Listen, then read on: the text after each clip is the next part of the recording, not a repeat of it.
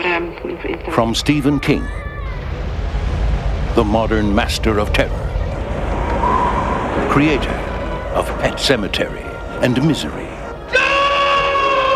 comes an all new excursion to the place where horror comes alive.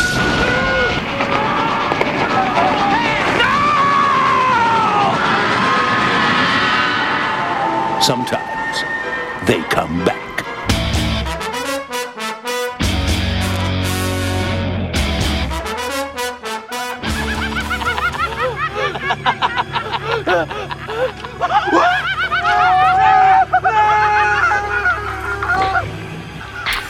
Witamy bardzo serdecznie w kolejnym odcinku podcastu Radio SK. Dzisiaj mówi do Was Hubert Spandowski, czyli Mando i od razu z góry przepraszam za mój głos, ale początek jesieni, początek roku szkolnego to zawsze... I Mando wyszedł z grobu. Czasami, w sensie zawsze we wrześniu wraca ta choroba u mnie. I są ze mną e, Rafał Sieciński, SIK. Witam Cię bardzo serdecznie, cześć. Cześć Mando, cześć Rychu i dobry wieczór, dzień dobry wszyscy słuchacze drodzy. I jest z nami Marek Wyszyński, Rychu. Ciebie również witam bardzo serdecznie, cześć. Cześć Mando, cześć Siku, no i cześć wszystkim słuchającym. I dziękujemy słuchającym, że czasami do nas wracacie. I my dzisiaj mm, też wrócimy do tematu, który już był kiedyś w Radiu SK. E, po raz kolejny zresztą w tym składzie powrócimy, bo ja kiedyś nagrałem taki podcast o trylogii Czasami wracają, czy też Oni czasami wracają ale stwierdziliśmy, że tak nam dobrze idzie odświeżanie serii, a to jest ostatnia, w zasadzie chyba ostatnia tak długa, nieomówiona w Radiu SK seria. Jeszcze chyba Kerry nie omówiłem nigdy, ale to trochę inna bajka, bo to cały czas e, ekranizacja w zasadzie prawie cały czas tego samego tekstu. Natomiast tutaj mamy do czynienia z trylogią, czyli oni czasami wracają, oni czasami wracają znowu i oni czasami wracają po więcej.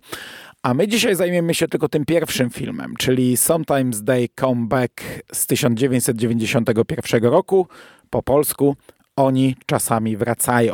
W filmie opartym na opowiadaniu Czasami wracają, e, wydanym e, pierwotnie tam w 74 w magazynie Cavalier, a w autorskim zbiorze Kinga w Nocnej Zmianie w 78 filmie telewizyjnym, co mnie zaskoczyło troszeczkę, bo przyznam, że ja chyba przez pół życia jakoś wyparłem, albo nie miałem świadomości, albo wyparłem te informacje. Mhm filmie, który był nakręcony dla CBS. E, w Polsce wydany tylko na VHS-ie. Ja go widziałem e, dziesiątki razy na VHS-ie. Na DVD w Polsce nie mamy wydania, na Blu-raycu też nie.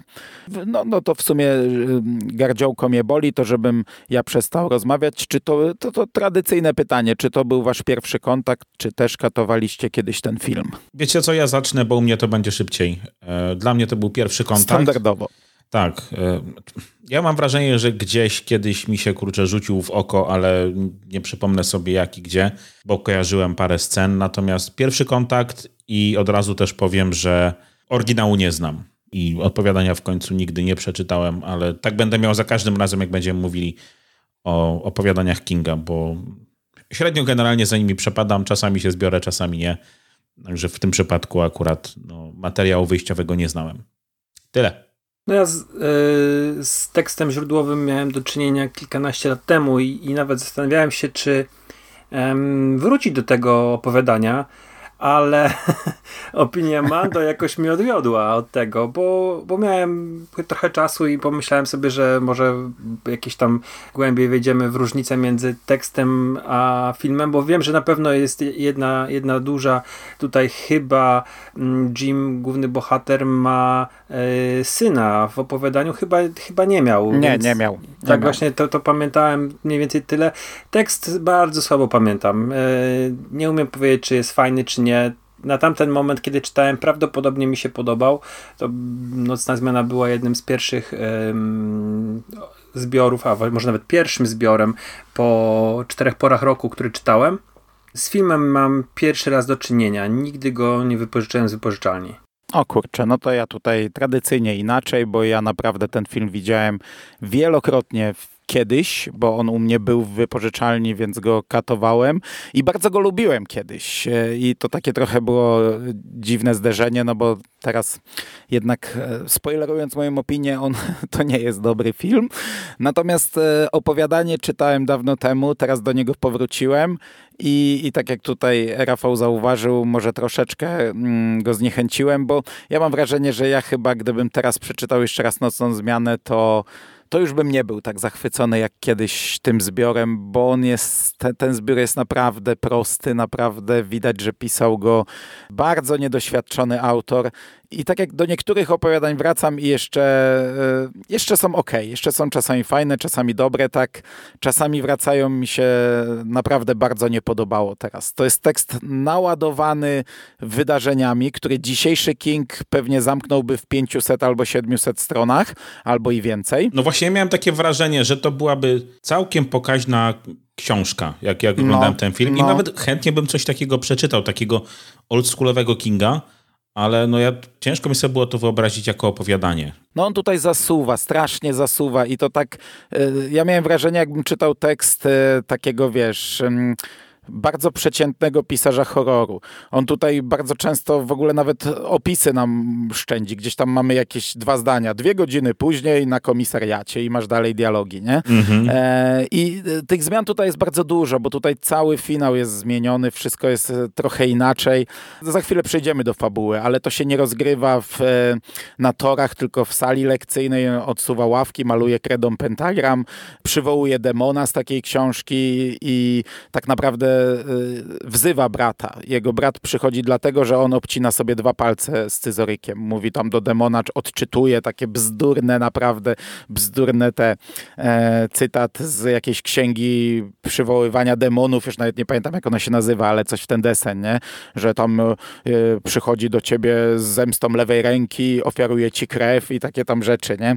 I wiesz, wzywa tego brata, który jest takim trochę demonem e, i, i mówi takim innym głosem, i w ogóle on też się rozpływa i takie horrorowe zakończenie i teraz ten brat chyba za nim będzie chodził i bo księga też ostrzega, że możesz wezwać demona, ale możesz się go potem pozbyć, ale czasami wracają. Taki jest finał tego, nie? I to jest takie głupie, nie? Wiesz, gdy ten brat przychodzi, to ci jego oprawcy zaczynają po prostu się rozpływać i znikać. To nie ma sensu w ogóle. To, to opowiadanie jest naprawdę e, gorsze niż film, moim zdaniem, a to już, e, to już dużo mówi. Niestety. Natomiast ten film pierwotnie miał być segmentem do antologii, bo tak, to miał być segment, no właśnie, o Czukota, ale Dino De Laurentiis, o którym wielokrotnie tutaj już mówiliśmy, czyli producent, stwierdził, że to ma potencjał na osobny film. Ja uważam, że to był akurat raczej dobry strzał, bo ja tak, tak jak mówię, tutaj jednak tych wydarzeń jest dużo. To nie jest raczej, wydaje mi się, temat na 30-minutowy segment, tak jak to nie był temat na opowiadanie, moim zdaniem, więc chyba dobrze, że to wydzielili. No, efekt wyszedł, może nie najlepszy, ale wydaje mi się, że to nie byłby dobry segment segment antologii? Nie, nie umiem ci powiedzieć w tym momencie, czy się zgadzam, czy nie, no bo ja nie pamiętam, e, jak to opowiadanie e, przebiegało. Ale mm, tutaj spoilerując opinię, ten film moją, ja nie uważam tego filmu za zły i on ma całkiem sporo fajnych rzeczy, ale jest taki telewizyjny, taki rozmyty. No, na pewno to rozbuduje dalej, Mm, ale może przejdźmy do twórców w tym momencie. Pomogę ci i powiem, że za mm, kamerą, znaczy właściwie na fotelu reżysera zaszedł Tom McLaughlin, który wcześniej zrobił Koszmary Frediego i jakąś, jakiś serial Piątek 13. Okazuje się, że on był taki. On robił Piątek 13, ale to wszystko jako scenarzysta Koszmary Frediego i serial, nie, nie, nie, a on jest reżyserem. On jest też reżyserem tych dwóch seriali. A tak? w ogóle, tak, tak. tak. Jakiś tam odcinków, ogóle... nie, chyba nie, nie tak, całości. No i napisał całości. scenariusz do szóstego piątku, nie? Z tego, co...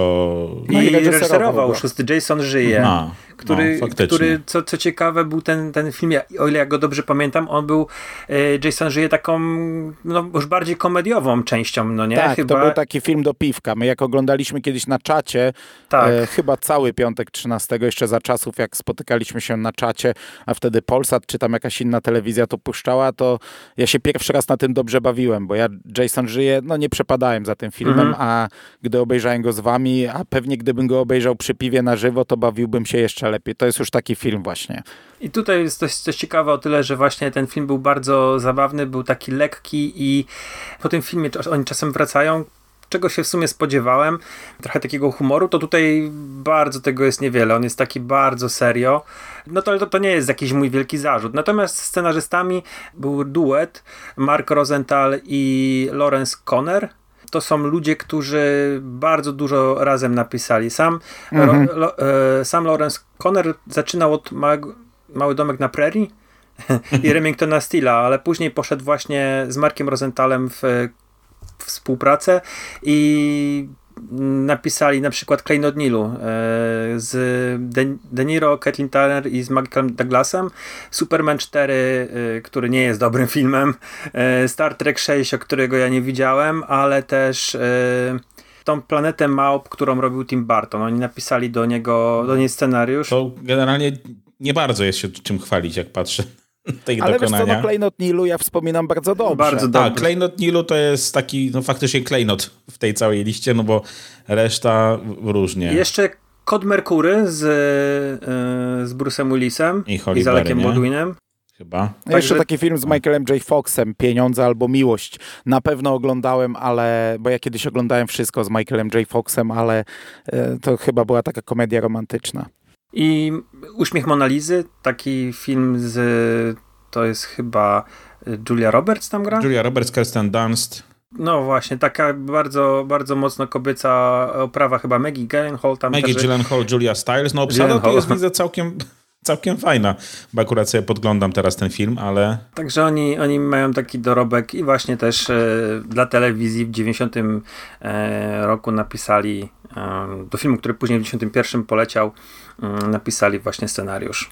Wiesz co, oni mają nieduże filmografie, bo to jest tam chyba 19, kilkanaście filmów, ale tak jak często przed tymi podcastami scrolluję sobie i ktoś tam ma 100 tytułów, 190, 150 i ja nic nie kojarzę, bo to same odcinki seriali mhm. albo filmy telewizyjne. Tak jak ten reżyser, o którym wspomniałeś, on w zasadzie zaczął chyba od trzech filmów, e, chyba kinowych, których ja dwóch nie kojarzę e, i tylko piątek, nie piątek 13, no nie kinowy, ale nie telewizyjny też, to bezpośrednio chyba na DVD już było, e, a potem ma same e, filmy telewizyjne i to takie, jak ja sobie losowo wchodziłem, to te plakaty wyglądały strasznie. Tak tutaj ci dwaj to jednak te kilkanaście filmów, a większość tytułów ja kojarzyłem, nie? Mhm. Także jakiś tam dorobek mają, może to nie są wielkie filmy, ale rzeczy, które się kojarzy. Dokładnie. No i co, może, może już teraz obsadę pojedziemy. E, główny bohater Jim Norman jest tutaj grany przez Tima Ja tutaj chciałem wam zwrócić uwagę, zanim przejdziemy do reszty, bo ja o Timie Matesonie specjalnie nic nie jestem w stanie powiedzieć. Yy, przejrzałem jego filmografię, ja go kojarzę tylko z Menażerii, yy, to jest film z 78 roku. Yy, jasne, on gdzieś tam ma dziesiątki epizodów i, i pewnie ta lista kredytów jego aktorskich jest jakaś bardzo, bardzo długa. Natomiast na to zwróciłem uwagę. To jest taki wybór, nie wiem czy się zgodzicie, że w filmach na podstawie Kinga bardzo rzadko casting dorosłych aktorów się czymś wyróżnia. I zwróćcie uwagę, że on jest strasznie podobny na przykład do Juda Lawa, który gra Bena w miasteczku Salem to jest praktycznie. Ja, ja w pewnym momencie y, miałem wrażenie, że to jest ten sam aktor. E, I jest coś takiego, że oni dobierali tych aktorów bardzo podobnym kluczem. To samo było w Mrocznej Połowie, bardzo podobny aktor. No nie wiem. No czy... No właśnie miałem bardzo dużo skojarzeń z, no. z, z Mroczną Połową tutaj. I mam takie wrażenie, że bardzo już rzadko jakieś ryzyk, ryzykowali na, na tym poziomie. Ci aktorzy byli zawsze tacy do siebie podobni. Ale wiesz, no to jest też taki kingowy motyw, że no to zawsze jest albo pisarz pisarz albo nauczyciel. Może nie zawsze, nie? Ale... No tak, ale przypomnij sobie, na przykład, wiesz, jak Bena Majersa obsadzał e, w, w, pierwszym miasteczku Salem Toby, Toby Hooper, to tam, David, grał Soul. David I to jest Soul. zupełnie inny aktor, wiesz, widać, że to jest w ogóle... Może to też jest dlatego, że kiedyś ludzie byli, wyglądali na starszych, no nie wiem, ale takie te lata 70. i 80. to te castingi były, nie były takie oczywiste, przynajmniej mi się wydaje. No Christopher Walken, y, zupełnie inna aparycja, no, no, no wiecie o czym ja mówię chyba. A tutaj zaczyna się to, że ci wszyscy, Tim Matheson się w to wpisuje, że są praktycznie od sztancy. Nawet ten e, z worka kości Pierce Brosnan, to się w to wpisuje. Czyli taka gładka twarz, może lekka siwizna, ale też taka zawsze brunet, taka bardzo podobna fryzura, wysoki, szczupły. e, Ale wiesz, to też takie typowe na przykład dla filmów telewizyjnych mam wrażenie z tamtych lat, że wszyscy Mhm. ci aktorzy wyglądali tak samo. Aktorzy, aktorki w zasadzie, wiesz, to było kopiuj w klej. To się zaczęło trochę zmieniać, mam wrażenie, w ostatnich kilkunastu latach. Pewnie nawet przesadzam, Mhm. y, ale to zdecydowanie po, po, po 2000 czy po 2010. Nawet powiem wam trochę, trochę off-top. Zacząłem sobie przypominać Harper's Island jakiś czas temu Mhm. kurde, ci wszyscy ludzie wyglądają identycznie. Inna sprawa, że oni tam są wszyscy super idealni, czego teraz już się na przykład w filmach czy serialach nie uświadczy, ale oni wszyscy jeszcze wyglądają identycznie. A to jest serial, który ma no, naście lat, nie? Więc to jeszcze mówię, parę lat temu bezpieczna obsada, ludzie, którzy mają wyglądać tak jak każdy inny, których już znamy. To jest taka, no tak jak mówisz, bardzo bezpieczna zagrywka i, i, i to nie tylko u Kinga, nie? Mam wrażenie, czy w tych Nie, jasne, kingowych ale, adaptacjach. ale tutaj tak mi się w ogóle, wiesz, strasznie y, z Loem mi się kojarzył i później, wiesz, zacząłem tak sobie lecieć w pamięci i bardzo rzadko się ten casting jakoś tak wyróżniał, nie? Mm, Tutaj to, to chciałem zwrócić uwagę. No, może trochę tak. Mi się bardziej kojarzyło jednak z e, Mroczną Połową, ale to może dlatego, że jesteśmy na Mhm. bieżąco. Natomiast ja Tima Mattesona lubiłem. Lubiłem i, i trochę lubię. Co prawda, jak przeglądałem jego filmografię, on ma chyba 190 kurczę. pozycji, e, ale to wiesz, to są, jeżeli dobrze pamiętam. Ale mm, no ja większości to tam nie kojarzę, ale wiesz, w tamtych czasach, no to właśnie tak jak mówisz, u Johna Landisa w Menażerii w Krzywym Zwierciadle, to był Mhm. jeden z moich ulubionych filmów e, w tamtym okresie. Grał u Stevena Spielberga w 1941. A to nie zwróciłem na to I uwagi. no, w obu tych filmach obok Johna Belushiego, Mhm. w tym jeszcze Dan Aykroyd, grał w tej nowej laleczce w e, Nowym Czakim. On grał chyba szefa tej korporacji, która produkowała Badiego. Mhm. I na pewno grał też z Clintem Eastwoodem w Sile Magnum. Tylko to on tam grał jakiegoś oficera policji, ale no pojawia się na zdjęciach, e, także em, ja nie pamiętam tego filmu, bo ja Brudnego Harego to widziałem 100 lat temu, nie? W Sile Magnum e, Clint Eastwood z, m, walczył z, ze, może nie z skorumpowanymi policjantami, ale takimi, którzy wymierzali na własną rękę sprawiedliwość, taki, Mhm. takim oddziałem paniszerów. Tam chyba jeździli na motocyklach między innymi. To bardzo możliwe, że któregoś z nich grał. No, no, Bo to by pasowało, to byli młodzi, młodzi ładni kolesie. No to mogło tak być, ale ja widziałem to jak byłem dzieckiem i nigdy Mhm. nie wracałem, chociaż e, zawsze chciałem. Także ja, ja ogólnie się kiedyś tam cieszyłem z tego castingu, e, no bo mówię, menażeria to ja ją kochałem e, w tamtych czasach bardzo mocno, no ale potem kompletnie mi zszedł z planszy ten aktor. Jeszcze widzę, że on jest aktorem głosowym dla Warnera, konkretnie części, tej części DC, więc A, e, no proszę. bardzo często się pojawiał, widzę, w Batmanie, w nowym Batmanie, tym, tym Batmanie przyszłości, Ligach Sprawiedliwości animowanych i tak dalej, więc e, nawet Scooby-Doo, wiadomo, to jest wszystko jedno i to samo, nie? Mhm. Ale no przewijał się też przez sporo właśnie tych, nawet widzę pod Johnego Questa e, podkładał głos e, w wersji z lat 60. No także Okej. faktycznie gdzieś tam się przewijał, nie? To muszę sobie sprawdzić, bo ja ak- akurat w ogóle go nie kojarzyłem, tak przeleciałem okiem, widziałem jakieś tam CSI i stwierdziłem, okej, em, ważne, że w filmach e, kingowych mam odnotowane, że nie grał. E, Natomiast grała Brookie Adams, która mu partneruje, gra jego żonę i ona grała e, w Martwej Strefie, zresztą wspomnianej, ale też e, w Inwazji Łowców Ciał, to była ta wersja z 78 z Sutherlandem, Wydaje mi się, że to jest taka twarz znana. Ja ją kojarzę na pewno z jakichś innych rzeczy, ale tak naprawdę w tym momencie nie jestem w stanie wam powiedzieć z czego. To są też mm, chyba jakieś głównie seriale. Mhm. Mnie się ona kojarzyła z tą aktorką, która grała Lois, e, Lois Lane w e, Supermanach z e, Reevesem. Aha. Może już wiecie, za bardzo ciągnę to, to porównanie. Nie mogę sobie za cholerę przypomnieć, jak się ta aktorka nazywa. Po prostu jakąś dziurę w mózgu w tym momencie, ale trochę mi się do niej, znaczy podawała podobna, ale tak jak mówisz, no twarz też opatrzona. No jak się oglądało jakieś stare, stare seriale, czy, czy coś tego typu, bo też jak patrzyłem w jej filmografię, to głównie, głównie seriale. No, ja tu nic więcej nie dodam. Ja bardzo dobrze kojarzyłem tę twarz e, z młodości, ale to też dosłownie z kilku filmów. I to też dlatego, że Inwazję Łowców Ciał bardzo lubiłem. Tę wersję e, to chyba najbardziej w tamtych czasach. No i Martwa Strefa, także... A Lois Lane w Supermanie grała Margot y, Kidder. O, właśnie. E, także gdzieś tam mamy znowu połączenie z tym scenarzystą. Mm. Ja wystarczy tylko widzę, że... Lawrence'em Connorem. E, tak, że, że Brooke Adams jest e, żoną e, Tonego Shalhouba, tak? To, czyli tutaj skrzydła, Monk i tak dalej. No to tu mamy też powiedzmy nawiązanie do rzeczy, które lubimy, ale no to, to tyle, nie? No i z takich aktorów, których jeszcze kojarzymy, to chyba A, tylko jeszcze William, William Sanderson. Sanderson William Sanderson. Zapomniałbym o nim, mhm. tak, rzeczywiście który też nie ma kingowej żadnej roli, ale jest znany z Łowcy Androidów, Deadwood i z Czystej Krwi, gdzie grał szeryfa. Bardzo charakterystyczna twarz. Tak jest, a widzę, że jeszcze epizody w X-Files, Lost i Strefie Mroku, czyli znowu twarz, która nam się na pewno już opatrzyła tak czy inaczej, nie? Mhm. Tu przewijając się przez, przez te produkcje, które oglądamy.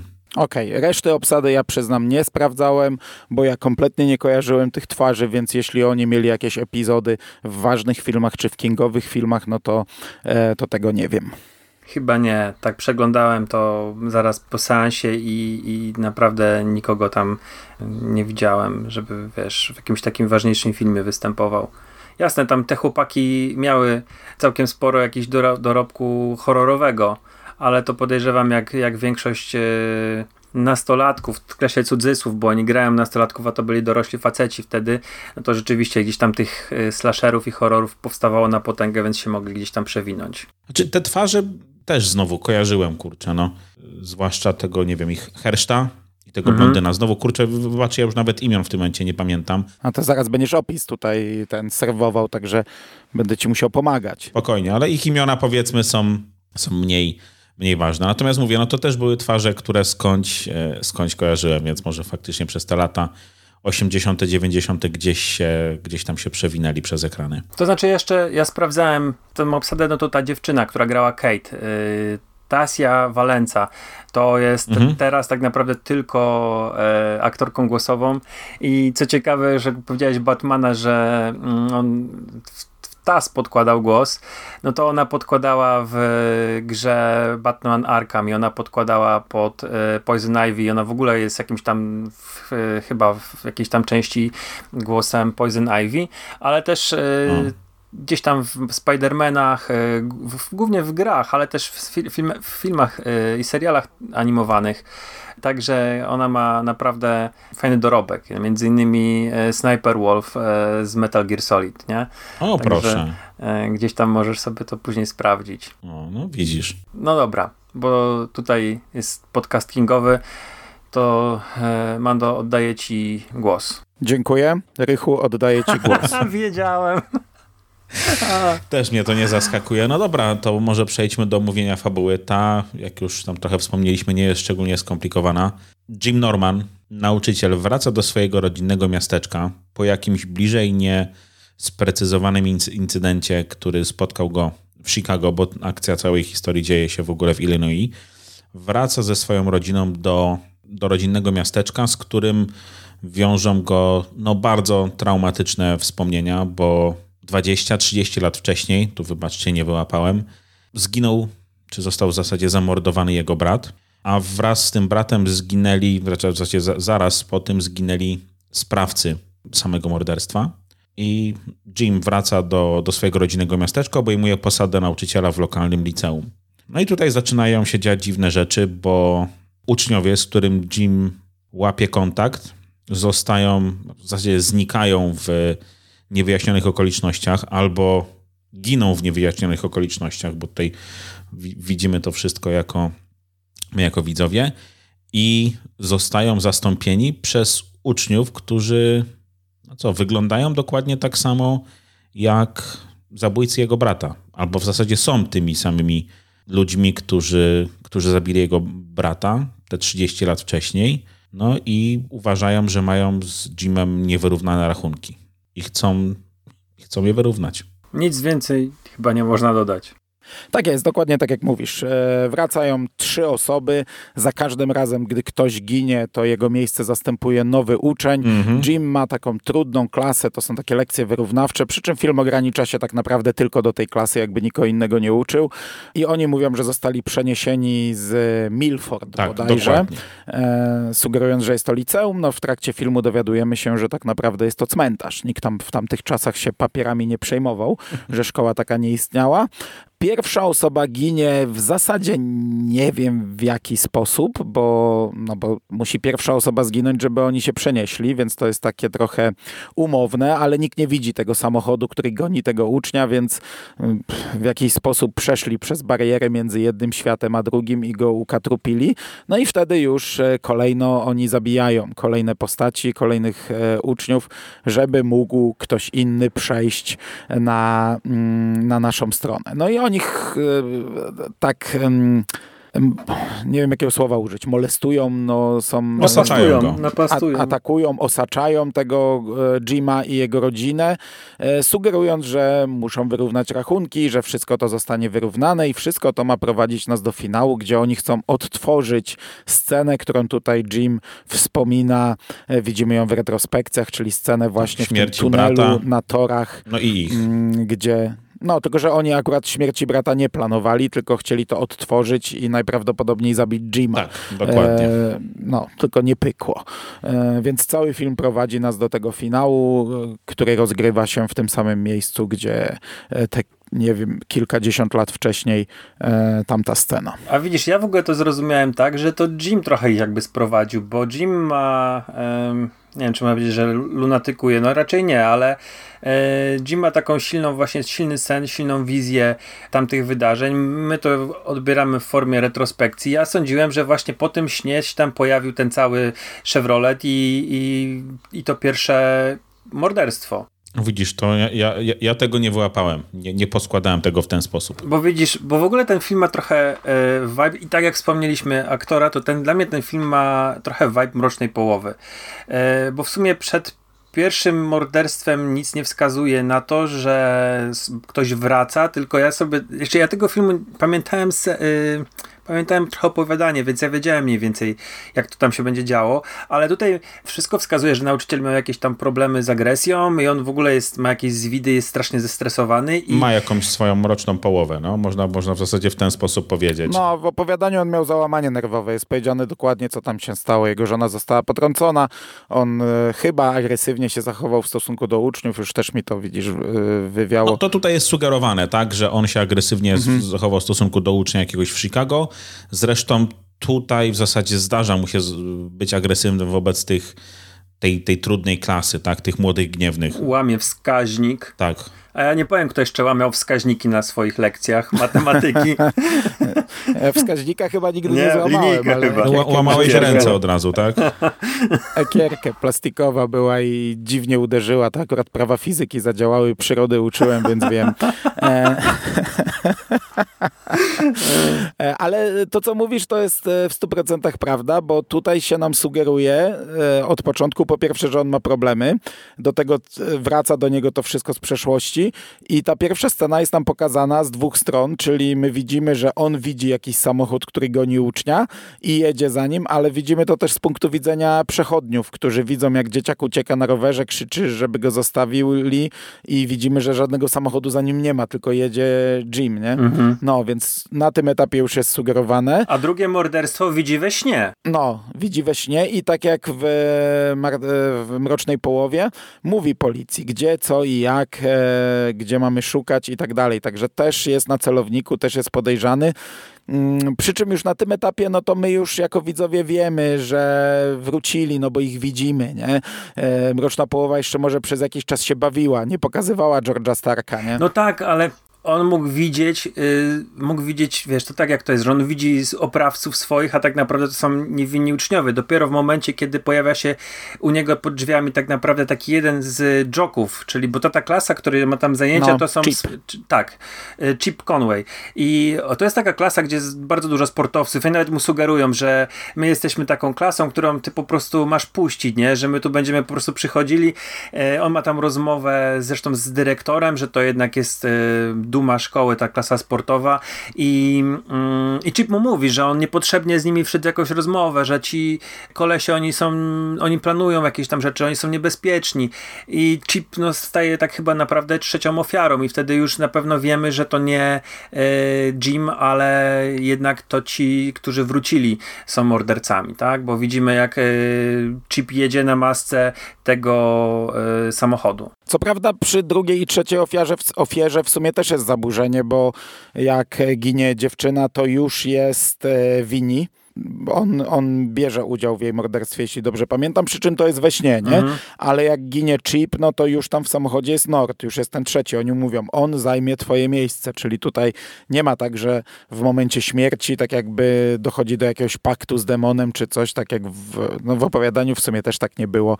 W końcówce tutaj jest w sumie fajny motyw, e, którego nie było w opowiadaniu. Tak jak powiedziałem, w opowiadaniu Jim e, zawarł pakt z demonem, narysował pentagram, miał wielką księgę i obciął sobie palce wskazujące lewej i prawej ręki i za ten dar demon wskrzesił jego brata, co jest arcygłupie.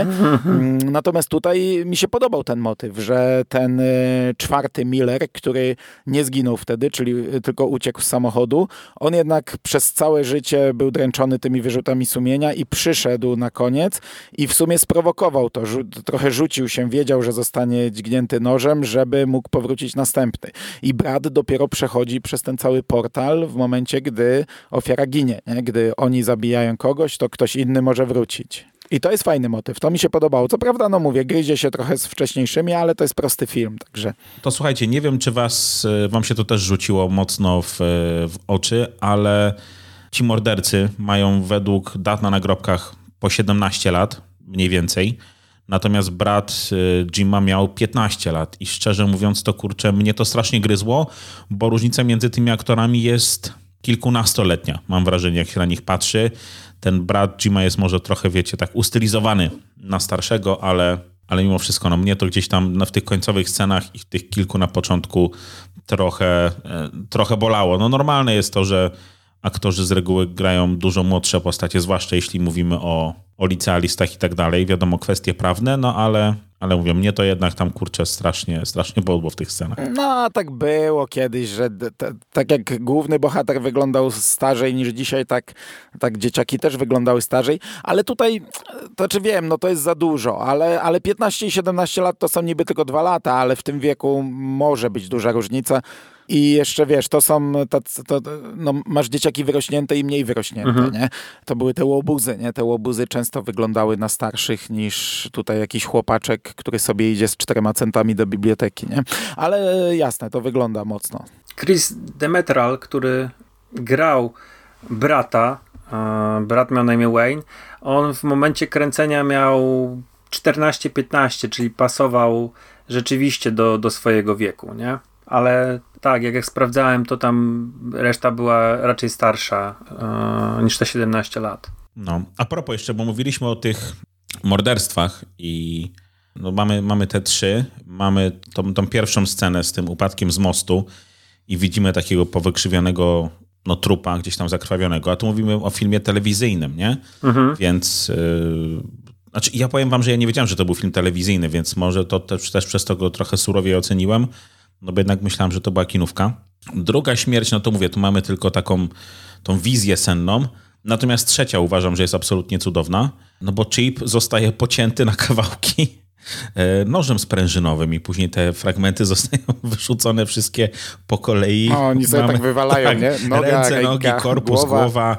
E, no coś pięknego, coś naprawdę e, cudownego i to był ten pewnie niezamierzony, ale moim zdaniem element humorystyczny zdecydowanie. No może w, dlatego w filmie. trochę mocniejszy ten film jest, bo CBS, które, dla którego powstawało, jest chyba komercyjną stacją, nie jest w przypadku ABC, ABC nie jest komercyjne, nie? To jest państwowa telewizja, czy ja gadam głupoty? Nie ma e, telewizji państwowej w Stanach. Aha, czyli wszystkie są komercyjne, dobra. Wszystkie, wszystkie są komercyjne. Natomiast, no tak, no bo CBS to jest co? To jest głównie, kurczę, co, jakieś CSI? Czy, czy... To jest Paramount, ten, także tam na pewno... A, Paramount, okej. Okay. okay. Czyli jakieś głównie takie policyjne NCIS, e, Hawaii 5.0, nie? I tego typu rzeczy. Mhm. Widzę, tak jak przeglądam, no to No ale dlatego ja, ja nie czułem nigdy, mhm. żeby to był film telewizyjny i nadal uważam, że tego do końca nie czuć, bo e, zgadzam się, tu jest krew chociażby, tu są brutalne e, dosyć te morderstwa. E, te przemiany mm, z Woli. O tak, tu jest parę takich, znaczy dwóch wygląda jak cię mogę, natomiast jeden ma taką kurde stopioną wręcz twarz z takimi wystającymi oczami, no to trochę takiej tego make-upu tu było całkiem fajnego, nie? To są no. migawki, dosłownie, ale fajne. Ten główny y, Richard Lawson, on się kilka razy zmienia różnie. Czasami ma taką postać jakby diabła, czasami trochę mniej ucharakteryzowaną. Mamy takie mm, i szkielety, bo jeden to w zasadzie jest jak mhm. szkielet, jak Scripshow wychodzący z grobu. I to jest mocne, to jest dosyć mocne jak na... Oczywiście to jest takie tandetne, kiczowate, jeszcze te, te, te ciągłe ich śmiechy. No, tak. To kurczę w, w, w, tym, w drodze bez powrotu e, tyle tego nie było. Tutaj naprawdę, co oni są, to się chichrają, ale to jest jedna rzecz, e, ale nie, nie, nie jedyna, która już mi to wyróżnia. Ja, ja nawet teraz oglądając, gdybym nie przeczytał, to bym e, powiedział po seansie, że to jest film na rynek VHS czy na mhm. DVD, niekoniecznie kinowy, ale bym nie strzelił, że to jest film telewizyjny. To ja dwa wątki jednocześnie pociągnę. Pociągnę najpierw wątek efektów specjalnych, bo ja uważam, że one są bardzo w porządku. E, jednym, który mi się szalenie podoba, to jest to cała akcja z lokomotywą, która rozbija samochód oprawców. E, samochód oprawców to jest Chevrolet 150 z 55 roku. Oni mieli dwa takie egzemplarze i oba zostały rozbite przez lokomotywę, która rzeczywiście ona się poruszała po torach. To nie była żadna miniaturka, to nie była y, jakaś tam y, diorama zrobiona, tylko tam była normalnie y, lokomotywa Southern Pacific 5021, która była parową lokomotywą, tylko że w jej przypadku nie, ona się nie poruszała i nie uruchomili, tylko za nią popchała ją e, dieslowa lokomotywa i była taka maszyna, która robiła parę. Także uważam, że to był całkiem spoko efekt, jeżeli chodzi o telewizję. Jak na dyskotekach. Tak, ale to, a propos dyskotek, druga scena morderstwa w tym śnie, to tam miał taki efekt stroboskopowy, dosyć psychodeliczny, rzekłbym nawet. I w ogóle ten pierwszy sen, który widzimy, y, gdzie Jim Norman się wraca w czasy, w czasy dzieciństwa, tam było po pierwsze bardzo fajnie zrobiona, mm, oddane lata 50., bo były te samochody wszystkie i on miał w ogóle cały ten y, sen, miał taki naprawdę oniryczny feel. Y, takie wrażenie się miało rzeczywiście, że to jest sen. To były jakieś takie rozmycia, coś takiego dziwnego. Także ja tutaj będę chwalił efekty specjalne, bo zdaję sobie sprawę, że były lepsze i to w wielu, wielu horrorach, ale jeżeli chodzi o film telewizyjny, którym z jakiś tam ma ograniczony budżet, to uważam, że tutaj było naprawdę, ten film nie ma się czego wstydzić. Mhm. Wiesz co, ja właśnie, ja się z tobą zgodzę, ale mi się to trochę nie podobało, e, bo mam wrażenie, że te e, efekty były, zwłaszcza ten samochód, to było takie podkręcenie do 11-12, nie? On miał wybuchnąć, a później wybuchnąć drugi raz i jeszcze najlepiej trzeci. Po prostu tam już jest, e, no latają te kawałki we wszystkie strony, ten wybuch jest przepotężny e, i widzimy to i w tej scenie pierwszej, później na końcu, tak jak mówiłeś, dwa egzemplarze oba zniszczyli, ale naprawdę sobie postawili za punkt honoru, żeby je, żeby mhm. je zniszczyć, nie? I to widać, że mówię, miało być naprawdę e, z grubej rury. Co do tych lat 50., ja się z tobą zgodzę, Aczkolwiek znowu mnie trochę wkurzało taka ckliwość, trochę sztuczna, albo taka, taka na siłę, no bo miało być pokazane, że Jim miał świetną relację ze swoim bratem, nie? Mhm. I to było takie, kurcze, trochę komiczne, że tu mamy, wszystko się dzieje normalnie, natomiast w momencie, w którym oni się bawią, albo nie wiem, ganiają, czy kurde, nie tam łaskoczą, cokolwiek, już nie pamiętam co robili, mamy od razu zwolnione tempo. Po prostu sceny, w których on, on był ze swoim bratem, od razu wchodziły w slow motion. To mhm. było moim zdaniem takie... No bo to jego wspomnienie, nie? Ale, ale tylko to. Jego... Bo z rodzicami gadali normalnie, po to, żeby za chwilę do sceny z bratem przejść slow motion w ramach w zasadzie no jednej jednego motywu, nie? No to, to było powiedzmy takie trochę, trochę słabe i moim zdaniem nieudolne, nie? Poza tym fajnie faktycznie ten klimacik był oddany, pokazany, no. A drugą rzecz, którą chciałbym pochwalić to Tima Matesona, którego ja nie znam i którego trochę może to brzmiało, że krytykuję, że on jest taki podobny do, e, do wszystkich innych bohaterów Kinga, ale to bardzo dobrze on oddawał w jakiś tam sposób e, ewentualny klimat e, grozy w tym filmie. Mm, okazuje się, że to, jest naprawdę w porządku aktor. On wzbudzał w, we mnie jakiś taki, taki niepokój. Jego zachowanie, które mm, wobec rodziny prezentował. Ja właśnie w związku z tym, że tutaj mieliśmy mm, syna, ja nie za bardzo wiedziałem, co tu się będzie działo. Nie, nie mogłem sobie jakoś tego cały czas poukładać i, i domyślałem się, że to może być trochę bardziej luźna adaptacja, przynajmniej takie miałem podejrzenia, więc y, cały czas miałem wrażenie, że ten gościu wybuchnie i on wprowadza naprawdę bardzo w porządku napięcie. Natomiast co mi się nie podobało, to to jest tak, że ta trójka, z, która powróciła, ona porywa w pewnym momencie, a właściwie może nie porywa, ale tak, porywa, do kościoła zabiera y, i syna y, Jima i, i, jego żonę Sali i to było takie, y, jak oni tam, oni byli ukryci w tej kaplicy i, i oni się tam dobijali do, do tych okien, e, to właśnie tak jak wspomniałeś, ten śmiech to tak jakoś mnie dosyć mocno mm, wybiło z tego, z tego klimatu. To takie było zupełnie niepasujące. Mhm. Znaczy, co, no to jest jedyny facet, który tam gra Mateson. No cała reszta jest. No, sorry. Ciężko mi chyba inaczej to określić. No, no, no bo e, Brookie mm, e, Adams, ona taką ma rolę po prostu, po prostu żony. Taka... No, a oni faktycznie mają ten taki groteskowy, ocierający się o komizm śmiech. No, reszta ma no. śmiesznie patrzeć, no, śmiesznie się uśmiechać, ale ja ci powiem, że znaczy Mateson mi się podobał. Ja go głównie kojarzyłem z komediowych ról, Mm, I tutaj fajnie zagrał, jest spoko. E, te wspomnienia jego, mi to nie przeszkadzało aż tak, ale zgadzam się z tym, co Rychu mówił, tylko dla mnie to było ok, bo to jest jego wyobrażenie tego, co było. No, rozmów z matką i ojcem nie wspomina, bo z nimi przeżył potem całe życie, mhm. a, a brata wspomina w taki sposób. Dla mnie to było ok.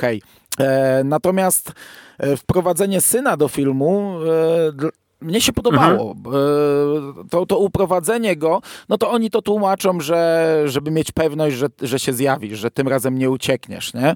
Ale to też takie odegranie, że znów jest e, jakiś dzieciak tam, e, co prawda no nie wykorzystują go do niczego, bo trzymają ich w samochodzie, ale mnie się ten motyw z synem podobał, że go wprowadzili. To nie jest jakaś wielka zmiana, ale dodaje kilka takich elementów, no właśnie tutaj mamy tego, wiesz, wtedy był dzieciakiem, teraz daje mu tę czapę chwileczkę po bracie i tak dalej, a potem ta konfrontacja z duchem Wayne'a, gdzie on na początku myli go i myśli, że, że to jest Jimmy, nie, ten dzieciak mm, i, i, i w zasadzie mm, no, Jimmy mu mówi, dlaczego zostaje, nie, dlaczego nie pójdzie z nim, bo, bo teraz musi być ojcem dla, dla tego syna. To było fajne, to był, to był dobry pomysł wprowadzenie go, mhm. bo, bo tak jak mówię, y, opowiadanie kończy się na zasadzie, że Wayne jest y, kolejnym demonem, który teraz y, najprawdopodobniej najprawdopodobniej będzie go nawiedzał, nie? I, i, i nawet głos ma taki demoniczny w opowiadaniu i, i, zresztą też się rozpada na koniec, więc to jest taki horror.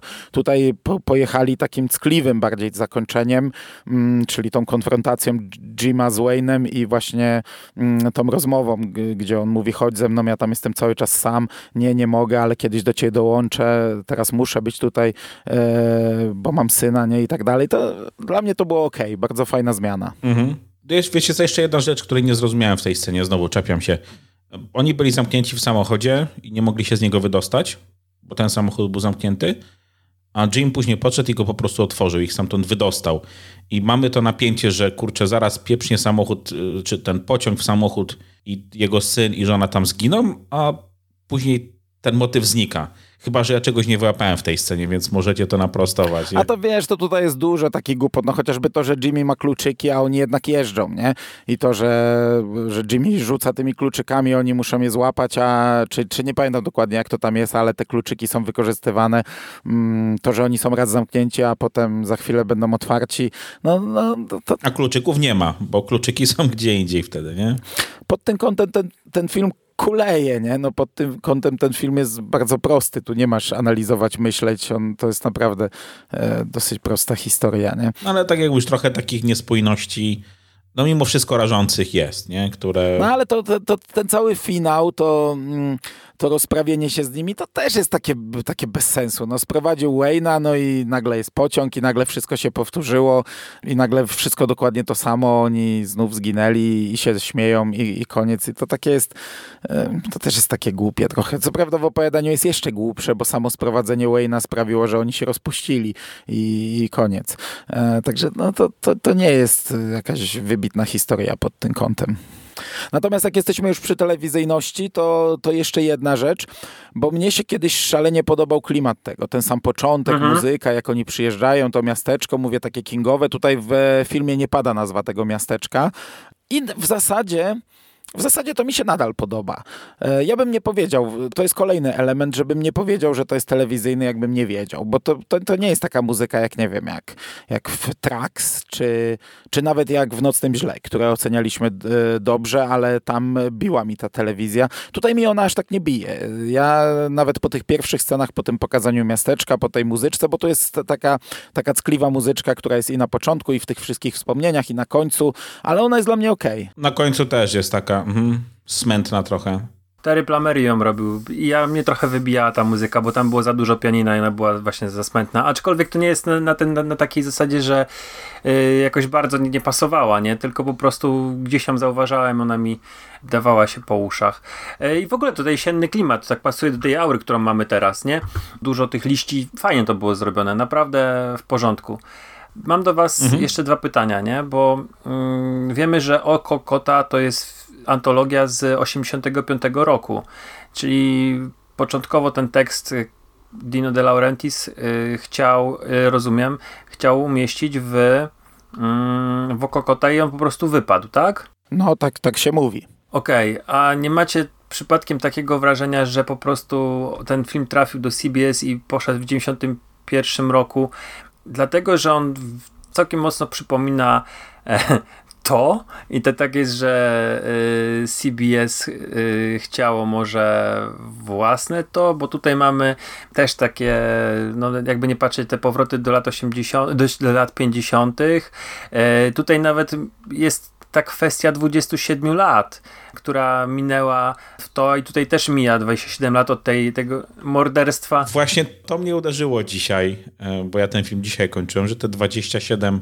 tam pada, ale szczerze nie widziałem innych podobieństw do to, ale może wiesz. To znaczy, mo możesz mieć rację, ja o tym nie myślałem w ogóle, no ale to e, było gigantycznym telewizyjnym sukcesem i, i nie dziwota, że, że zaraz mo mogły wypłynąć kolejne ekranizacje, a ona jak na to tak spojrzeć, to w sumie ma trochę punktów wspólnych. Mhm. No, mamy jakieś tam wspomnienia z dzieciństwa, mamy e, tutaj e, nową wersję Henry'ego Bowersa i jego bandy, która gnębi dzieciaków, nie? W tym przypadku dwóch, no a i, i wszystko to jest ograniczone bardzo, ale no można to w sumie tak potraktować, że jest tutaj trochę punktów wspólnych i, i, i analizując pod tym kątem ten film jest e, troszkę podobny. I w ciekawostkach trafiłem na taką, no nie wiem, ciężko mi powiedzieć, że to jest e, na pewno prawda, ale oficer Nell występuje i w e, to i występuje właśnie w tym filmie. No, w to na pewno był. Także... Mhm. I też e, faktycznie, to jest też coś podobnego. Także... I w ogóle takie, wiesz, że wspominają kogoś z dzieciństwa, a on nadal tutaj żyje. To nie tylko oficer Nell, to nawet może być podobna scena do tej, gdzie Eddie jest w aptece i wspomina mhm. tego, nie pamiętam jak się nazywał, tego aptekarza mhm. i, i okazuje się, że on cały czas żyje, jest staruszkiem i wspomina i pamięta, tak, pamiętam jak tutaj przychodziłeś, jak ci to dawałem, to tutaj jest w zasadzie analogiczna scena, mhm. nie? Jak Jimmy przychodzi do tego policjanta i on tak, pamiętam. No, także to także to było moje, moje pierwsze pytanie do was. A drugie, bo ten film zaczyna się takim, um, takim jakby credo i czy y, rzeczywiście tak jest, że jak wrócimy do miejsca, gdzie wydarzyła się nam jakaś trauma, to jesteśmy w stanie dzięki temu pokonać ból, który w nas y, jest? To jest, to jest prawdziwa rzecz, czy to jest po prostu tak na potrzebę tego filmu tylko? Nie wiem, no ja terapeutą nie jestem. Wiesz, no różne są, są metody. Bardzo często leczy się strach poprzez ekspozycję na to, co ten strach czy lęk powoduje, więc być może podobnie jest z leczeniem traumy. Ale mogę w tym momencie pieprzyć kłopoty, absolutnie. Nie? Także że mówię, może mi się tylko wydawać. No nie wiem, ja jak wracałem na Chopina ulicę w Toruniu, gdzie przeżyłem swoje pierwsze e, porażki studenckie, to miałem wrażenie, że te ściany mnie atakują i zaraz mnie zgniotą i się czułem tam strasznie. Co prawda później, gdy wróciłem tam na Kopernikon, to już e, czułem się lepiej i sobie pomyślałem, że ten budynek potrzebuje tak pozytywnej energii, bo wiele dramatów się tam wydarzyło, w tym również e, kilka moich, ale, ale raczej nie było to dla mnie lecznicze, jak wracałem sobie tak po prostu e, tam przypadkiem zachodziłem. E, ale to tutaj żartuję sobie. Nie, nie mam takiego miejsca, w którym jakaś taka poważna tragedia by mi się wydarzyła, więc nigdy nie doświadczyłem, więc nie mam pojęcia. No, bo ten, ten, tak, ten to powiedzmy to credo mnie trochę tak właśnie zmyliło, jeżeli chodzi o tę postać e, Jima Normana. Um, jeszcze mam zapisany tagline, który jest e, dosyć, dosyć zabawny. E, no, no. E, że z lśnieniem i mizery Stephen King przestraszył was na śmierć, a teraz przestraszy was e, z powrotem do życia. Także to jest dosyć zabawny tagline, jeżeli chodzi o ten film i no, warto, było, warto było go przypomnieć na sam koniec. To co, takie ostatnie wrażenia i oceniamy? Ostatnie wrażenia i ile tutaj wskrzeszamy zmarłych e, na 10. Mm. E, czy nie wiem, jak, jak, jaki inny pomysł na no, ocenę. No, ja zacząłem ten podcast e, mówiąc, że mm, raczej mi się ten film nie podobał, ale bardziej chodziło mi precyzując o zderzenie, bo ja naprawdę zapamiętałem ten film jako, jako w zasadzie szczyty kingowych osiągnięć. Gdy oglądałem to w wieku nastolatka na VHS-ie, to to był jeden z lepszych filmów wtedy. Tak jak ja nieraz mówiłem, że nie lubiłem wtedy, nawet miałem taki okres, że nie lubiłem filmów kingowych, bo trafiałem raczej na takie, e, które mi się nie podobały. Tak tutaj miałem ten klimat kingowy, to miasteczko, ten powrót, właśnie to, co mówisz. Może nie odczytywałem tego tak jak to, no ale to jest moją ukochaną historią od mm, Jezus Maria, już chyba będzie niedługo kilkadziesiąt lat. I ja ten film naprawdę bardzo lubiłem i zawsze go wspominałem jako coś e, z górnej półki, z, z najlepszych ekranizacji kingowych. No i trochę to teraz było takie zderzenie, bo to nie jest górna półka, to nie jest najlepsza ekranizacja filmowa, ale to nie jest zły film. On nadal jest e, ok. E, tutaj jestem w stanie znaleźć dużo plusów. To, co powiedziałeś, te efekty, one są faktycznie jak na film telewizyjny z 91 to są niezłe rzeczy. Tu naprawdę nie czuję się moim zdaniem aż tak tej telewizji w wielu momentach. I i ja oceniam nieźle. No, mówię, zawiodłem się. Ocena spada w dół w porównaniu z tym, jak to przez e, te naście lat e, czy dekady już ten film w mojej głowie e, jak wyglądał, ale, ale jest okej. Okay. Mhm. A ty, Marku? No, może być. No, słuchajcie, tyle, tyle mogę o nim powiedzieć. E, zastanawiam się. Tak jak, tam, no, tak jak już e, powiedzieliście i to, co się gdzieś tam no, rzucało w trakcie seansu, a teraz może nawet bardziej sobie zdałem z tego sprawę w trakcie nagrania.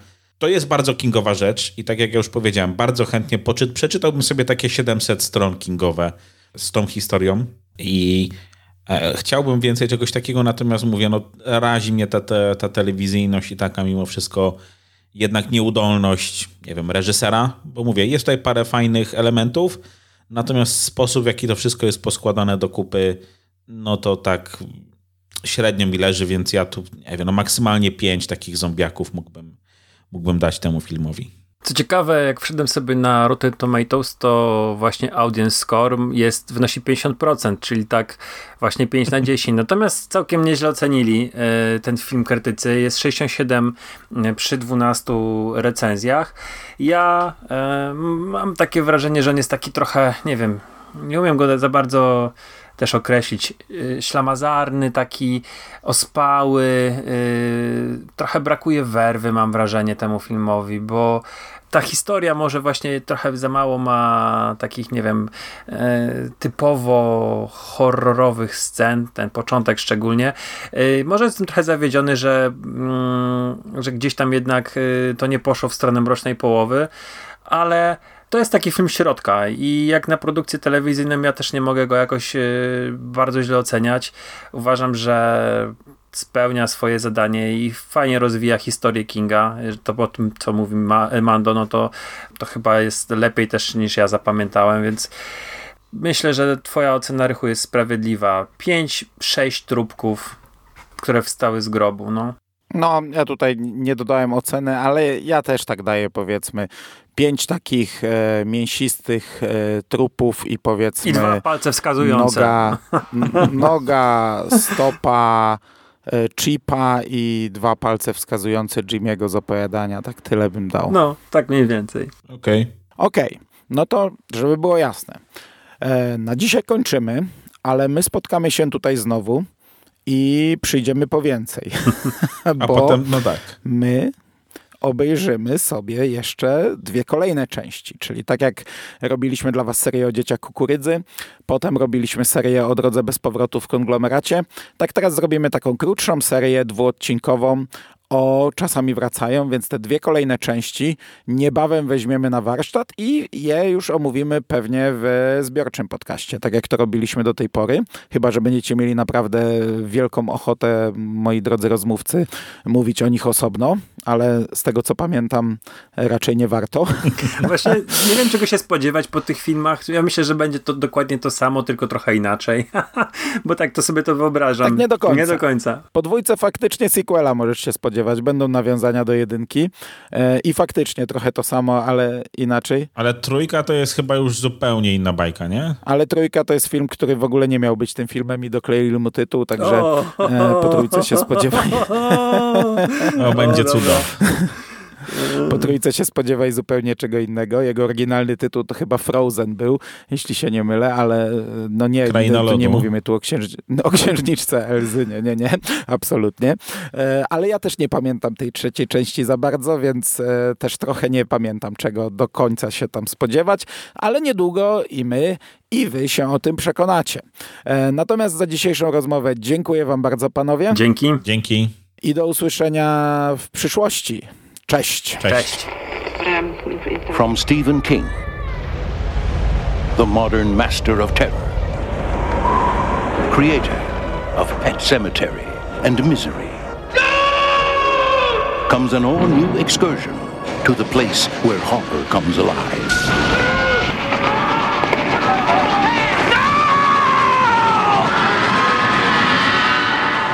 Sometimes they come back.